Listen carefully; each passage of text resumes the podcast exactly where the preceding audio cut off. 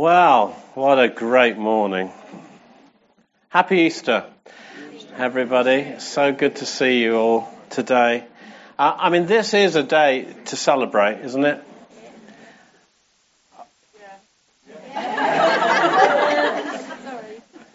This is a day to celebrate because Jesus is alive. you know, He died, He paid the full price for our sin. He, he rose again, and even now he's seated at the right hand of God in the majesty on high, and he is victorious over all things. This is the hope that we have. This is the hope that we have because death couldn't hold him. The grave couldn't contain him. The stone couldn't prevent him. The life that was in him was unstoppable. The power that raised him unquestionable. The love that he showed on the cross inexplicable. The victory that he won uncontestable. Hallelujah. What a savior. Amen. Jesus, we give you praise today, the living one the victorious one. Lo, Jesus greets us, risen from the tomb. Will you greet us? Jesus, will you show your life to us today? Will you share the life of your spirit with us today? The same spirit that raised up Jesus from the dead now lives in us and now dwells amongst your people. We welcome you, Holy Spirit. We thank you for that picture of doves just being led out of heaven. We invite the dove. Come and rest on us. Come and speak to us, Holy Spirit. Come and have your way with us today. In Jesus' name. Amen. Amen. So that's what the hope is. That's the hope that we have in Easter. But the sad thing is, the reality is that not everybody sees it this way. You know, the question of the resurrection of Jesus has been debated ever since it happened.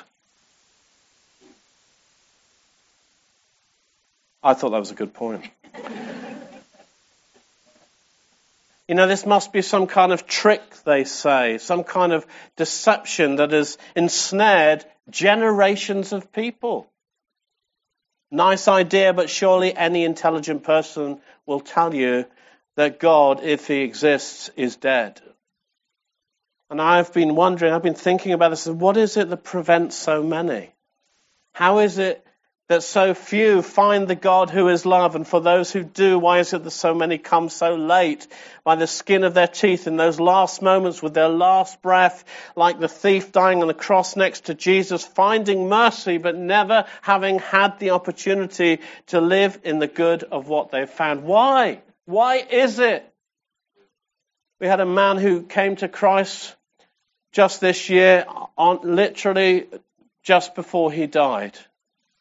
He came to Christ, he found peace, he had an encounter with God, it changed his life. And you know, his biggest regret is, why didn't I do this long ago? Why have I wasted my life building money, building bank accounts, building possessions? Why can't I be spared to tell everybody what really matters? And you know what I think it is? I think it's because there's some big stones there's some big stones in the way. It's a lot to do with stones. One's like the massive stone in front of Jesus' tomb on that Easter morning. I mean, you know what I'm talking about. Real things that block our way to the resurrected Christ. Obstructions in our thinking, objections to faith that come from life experience, stones in our hearts that keep us from relationship with the one who loves us the very reason he died for us, because he loved us. And there was a big stone that was troubling Mary and Mary on that first Easter morning on the way to the tomb. If you read uh, in Mark chapter 16, verses 1 to 4, it says here that the Sabbath day was over, and Mary Magdalene, Mary the mother of James, and Salome brought spices so that they might go to anoint Jesus' body. Very early on the first day of the week, just after sunrise, they were on their way to the tomb. And they asked each other, who will roll the stone away from the entrance of the tomb? Who will roll away the stone at the entrance of the tomb? I mean, it was a really good question. It's something perhaps they should have thought about before they set out. I mean, if they'd been organized enough, they could have thought this through. I mean, this stone was really big. It was probably one or two tons in weight. In all likelihood, according to biblical archaeologists, it would have been wedged t- tightly into the cave like a corking in a bottle. And the stone was sealed so that any tampering would be obvious. And then there was the small matter of a group of fully armed Roman soldiers guarding the tomb. And so these ladies with their perfumes and spices had a problem. Who will move the stone? Who will move the obstruction so that I can get to Jesus? And it may be something that you're asking today. Who will move my stone? Perhaps it's because you haven't met Jesus yet. You didn't even know he was alive. You're kind of slightly bemused by everything that's happening around here today. You maybe have heard great stuff about him, uh, but you've wondered how you could ever get to know somebody who died 2,000 years ago. And for you, the big stone of his death has never been removed. And you need a revelation of his resurrection. You need to meet him now. You need to meet him. But then there are big stones that can get in the way of all of us big stones of our circumstances, times when we live in the shadows instead of the sun, sins that can overcome us, disappointments that can overwhelm us, and we lose the immanence of His presence, the realization of His love. And so God feels distant from us. Anybody? Ever been through that? Just life gets in. And the nearness, the immanence of His presence just isn't there in the same way.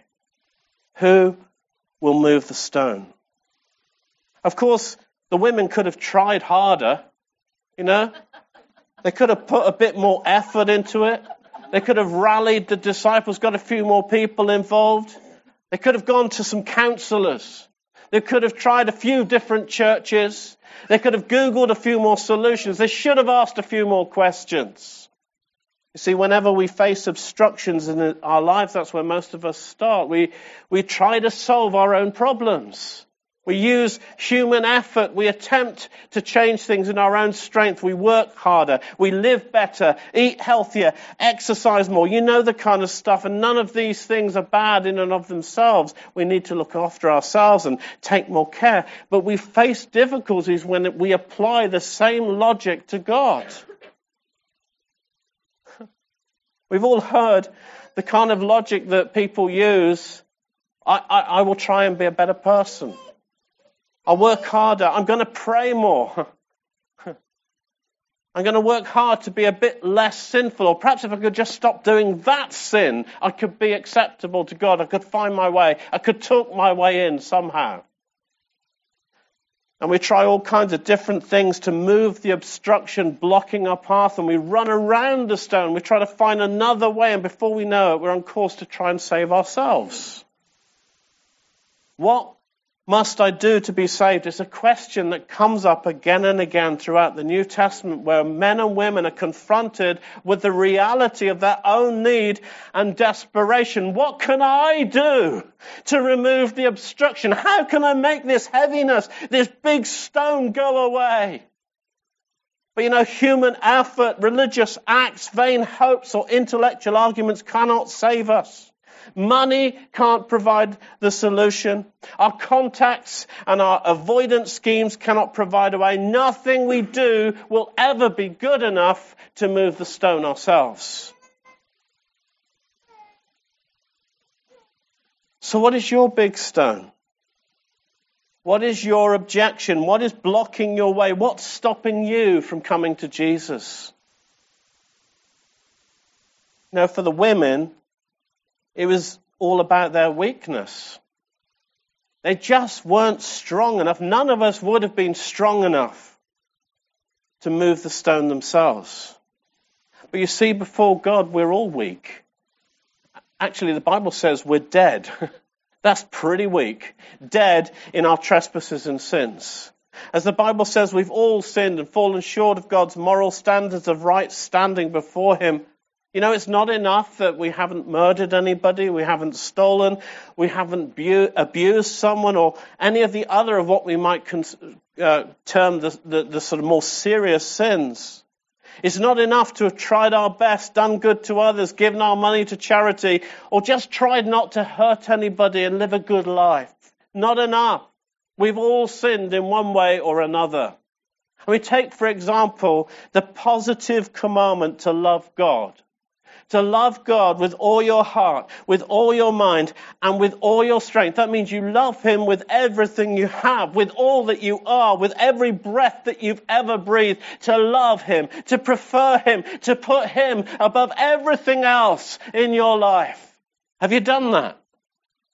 Have you done that? Have you ever deviated from your love for God? Then you have sinned. You have sinned. You've fallen short of His glory. We have all sinned.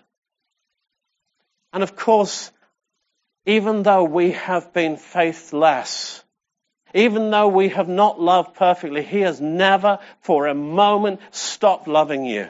Not even for a moment has he wavered in his affection for you. It doesn't matter what you've done. It doesn't matter where you've been. He's loved you. He's loved you. He's loved you. It says, the Bible says, we are loved with an everlasting love. That means it goes on and it goes on and there's a resource that can never run out. But we haven't loved like that, have we? We haven't even loved our wife or our daughter or our son or some other person. We haven't loved like that. It's not capable. We're not capable of that. But He has. He's loved like that. But we have fallen short. And so this rock, this rock of sin, will eventually kill us. So the Bible says the wages of sin is death. Because, and no sinner ever gets into heaven unless we're able to acknowledge our sin and ask for forgiveness. Do you need the rock of sin to be removed from your heart today? What is your stone? What is your stone? And for the disciples, so that was for the women, but for the disciples, it was about their disappointment and fear. You know, the, the disciples, they had such great expectations of Jesus. They knew he was the Messiah. They'd had the revelation of it. He was the one who'd come to deliver them from their oppressors. He was the king who'd come to rule and whose kingdom would rule all other kingdoms and that they would reign with him. But they'd seen him humiliated. They'd seen him beaten half to death, abused, publicly stripped naked spat upon, ripped to shreds, hung on a cross, treated disgracefully, and the only crown this king wore was a crown of thorns that was pressed down brutally onto his head so that the blood came out and it ran down his face and congealed till you could hardly see his face. And then he died. And their hero. I mean, what is it like when you meet your heroes? They ask that question. When you see the clay feet of your heroes, they say it's the most disillusioning thing. But Jesus, the true hero, the hope of Israel, had been humiliated and they'd seen such weakness, such pain, such failure in their minds, and they were disappointed with him. They were disappointed with themselves. Why couldn't we have stood next to him? It was because we were afraid. And now they're locked away again for fear of their lives. They'd seen Jesus killed in such a horrible way. Was it going to be them next? Are they the next ones to suffer like that? Disappointment and fear. Is this you? Is this your rock? You may have been a Christian for years, years and years, even more than me. 40, 50 years, but you've got disappointed, or fear has stopped you from doing what God put in your heart as a younger person. Or maybe you've just become a Christian and you've started to work out that not everybody's perfect. And you wonder about it. But He is faithful even where we are faithless. Can we trust Him? Can you trust Him even with your circumstances as they are now? Disciples. And then the Pharisees, for the Pharisees, it was all about their unbelief. You know, these religious men, they had their rules. They had the law, you see, and they were convinced that that would save them. The law of Moses. You see, Moses was their savior and they didn't need anybody else. They were so religious. They were confident in their long prayers, their swishing robes that they wore, and all the trappings of religion, the respect that they were given in the community. They fear, the fear that they ruled others with. Who was this Jesus? Who was he? He may have healed some people, but we don't know how he did it, did we? What trickery did he use? And by whose authority?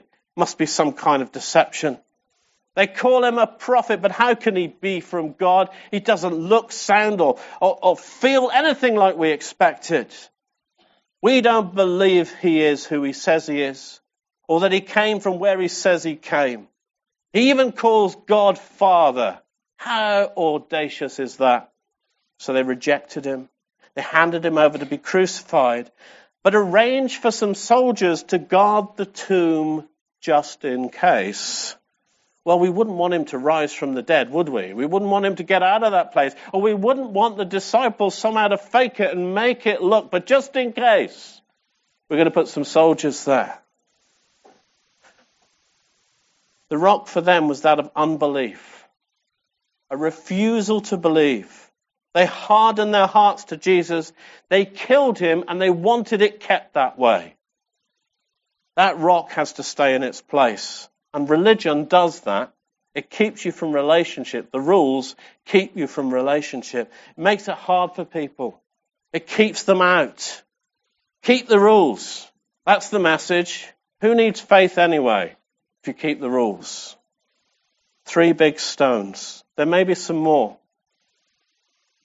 Three big stones weakness and sin, fear and disappointment, unbelief brought on by religion. How about that? Unbelief brought on by religion. What's your stone? What's your stone? And who will move your stone? who will move it? So by now it says in the passage in Mark, it says that the ladies had arrived at the tomb and to their astonishment they found that someone else had got there before them. Just as they were about to walk around the corner, there was a violent earthquake. It shook the place and an angel came down from heaven and moved the stone just before they arrived. It also sorted the guards out. As they came around upon the tomb, they found the men lying on the floor like gibbering wrecks, so terrified were they of this angel who was just sitting there, just chilling. What's up, ladies? sitting on the tombstone as he was. I don't know why he was sitting there, but it seemed like a really cool angel. Mark chapter 16, verses 4 to 8 go like this. But when they looked up, they saw the stone, which was very large, had been rolled away. As they entered the tomb, they saw a young man dressed in a white robe sitting on the right side, and they were alarmed. Don't be alarmed, he said. You're looking for Jesus, the Nazarene, who was crucified. He's risen. He's not here. See the place where they laid him, but go tell his disciples and Peter, he is going ahead of you into Galilee. There you will see him, just as he told you. Trembling and bewildered, the women went out and fled from the tomb. They said nothing to anyone because they were terrified. Ever seen a miracle that's terrified you? Ever encountered God like that? Ever known his presence like that? Ever been unexpectedly caught by surprise by the king? The stone was rolled away because he had already risen. The stone was rolled away, you understand, not for Jesus' benefits. We can see from a later passage that in his resurrected body he could walk through walls. He didn't need the stone removed. For him, the stone was rolled away for the women. His stone was rolled away for the disciples so that they could see that the tomb was empty. Isn't God good? Did you know he likes to surprise us? Surprise! it's empty. the stone couldn't block their path because Jesus was no longer dead, he was alive. As the angel goes on, he's risen. See the place where he's laid. He's even folded his grave clothes, mums. what a good son he is. He's not here right now. If you'd like to leave a message, you kind of almost get that feel, don't you? But you don't need to wait long because he's gone on ahead of you. He can't wait to see you. He's already run ahead to the disciples. This is what Easter is about.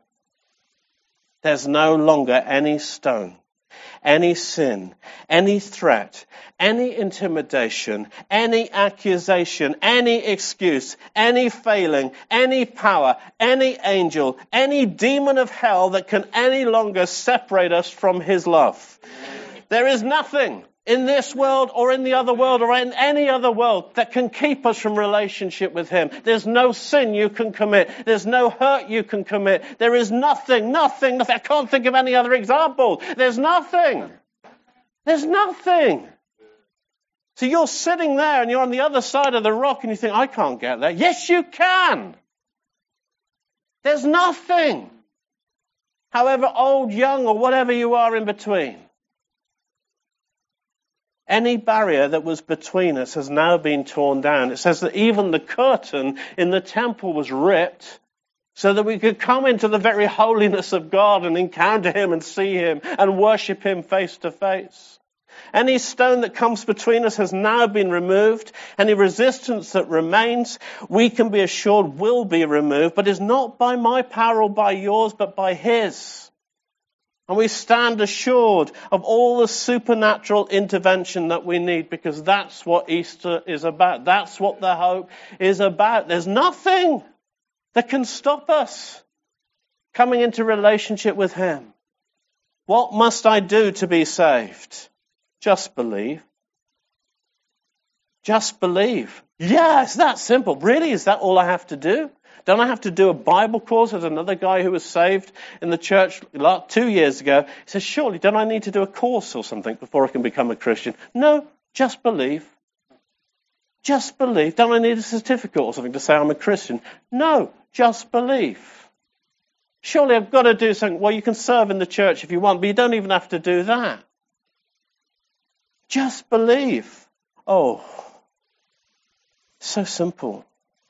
And this is the answer that the Bible consistently gives. Believe on the Lord Jesus Christ and you will be saved. You don't have to do anything to be saved. No human effort is involved. Just believe. Believe that Jesus is who he says he is and he will do what he says he will do. That's the simplicity of the gospel and you will be saved. Well, who will remove the stone? Who will remove the stone then? Who will heal or restore me? Well, the Bible says that he who has begun a good work in your life will compete, complete it. He himself will do it. He has provided the solution to every stone that could keep us from him. He took our sin on himself. He paid the full penalty of it. He died and was buried, leaving death and sin where it was meant to be, where it was meant to be buried, buried in, in the ground, left in the grave. Who will deal with my particular stone? Well, I just want to say this. He is not afraid of our fears or our disappointments. He's not even intimidated by our unbelief. Bring those things to him. Tell him about them. He won't even be surprised. He knew that in our lives we would face trouble. He warned us about it. He said that some of you will suffer, even die for your faith. He's not surprised. He knew that some of us would even get disillusioned, some would even fall away. He even experienced this himself. Do you know that during his time on earth, more disciples left him than joined him? And the question for you is will you trust him with your stone? With your big stone? Will you follow him anyway, even if it gets tough? Even if it gets tough? Even if it means suffering? Even if it means trouble, pain, misunderstanding, will you trust him anyway? Will you trust him that he knows what is best for you, even though it's very hard for you at the moment? Well, stones are. Stones are hard. Look, I don't know what your stone is. I hope I've, I've done my best to try and unpack this. All I know is that as I was preparing this message, the Holy, I wanted to do a different, safer talk today. Just a nice kind of, it's Easter, guys. Easter bunnies, you know. Be happy. But as I was preparing this message, the Holy Spirit just kept saying something to me. He said, I want to move some big stones this week. I want to move some big stones, and I would rather do what the Holy Spirit says and go with Him, if that's okay with you. You need any stones moving? Do you need anything shifting? Will you let Him do it? Will you let Him? Will you let Him come on what comes between you? Your fears, your disappointment, your pain, your disillusionments, the sin that you just can't move on from. You know, even Christians have been Christians for so long. There are things that we get stuck in. It becomes a rock and a hard place for us. It undermines us. You let him even take that? You let him touch that today? The issues of forgiveness that plague you, will you let them go? Will you allow him to come to you and take the weight, the burden of that heavy rock upon your heart and set you free? The Bible says that if we confess our sin, he is faithful and just to forgive us our sins and to cleanse us from all unrighteousness. Do you need to forgive yourself? Do you know that is one of the, the commonest rocks that stumble Christians? You can forgive everybody else because you're so gracious. But when it comes to forgiving myself, I'm very hard on myself. I'm legalistic with myself. Will you forgive yourself? Some of you have got a like a heavy weight on your heart at the moment. This rock is crushing the life out of you The flow of your fountain, the fountain of life in your heart, has got all blocked up. Will you let Him remove it? Will you let Him heal you? Will you trust Him again as you trusted Him that, that first time? Believe on the Lord Jesus Christ and you'll be saved. Will you trust Him again? Will you let Him heal you?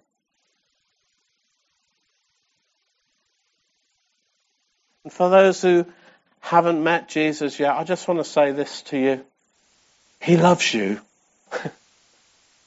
The Bible says that the motivation for the cross was that God so loved the world. He so loves us that he sent Jesus to die in our place.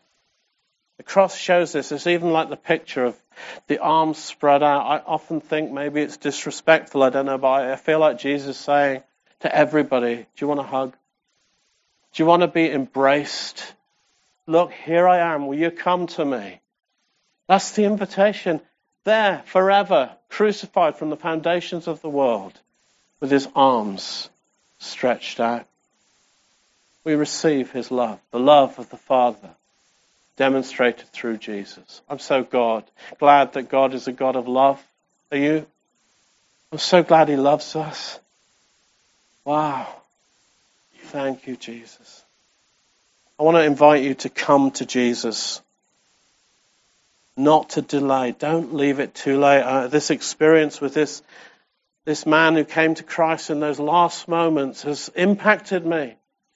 And he, he left me with a commission. He says, Go and tell everybody about Jesus that I've found. Go and tell all of my family, he said, because I haven't had the opportunity to tell. Will you tell them on my behalf? He didn't know the story of Lazarus in the Bible. Such an urgency. Come to Jesus. I just feel like some of the young people today don't, don't put it off. Don't wait until you're older. Don't wait until things are a little bit clearer. You know, I want to see what my options are. Don't wait. There's an urgency. Come to Jesus. Don't put off the decision. Don't wait till there's a more convenient time because the reality is that convenient time may never come. The Bible says today is the day of salvation. Today. Make the decision today. You can work everything else out later, but make the decision today. Jesus, you're going to be my Lord. You're the one I'm going to obey. Even through difficulties, even through disappointment. I'm going to follow you anyway, wherever you go. Jesus said to his disciples, says, I haven't really got much to offer you. I haven't got a bed to lay my head on. I haven't got much food. If you want to follow me, you're going to have to deny yourself and come after me. The invitation is still the same. It would be so good if Jesus said, Look, if you come after me, I'll make you really rich and you'll have a really comfortable life. It'd be easier, wouldn't it? Some people distort it like that. He says, But when you get to heaven, you'll be reigning with me. There'll be no sickness. There'll be no dying. There'll be no suffering. That's why we long for it. It's inbuilt in us.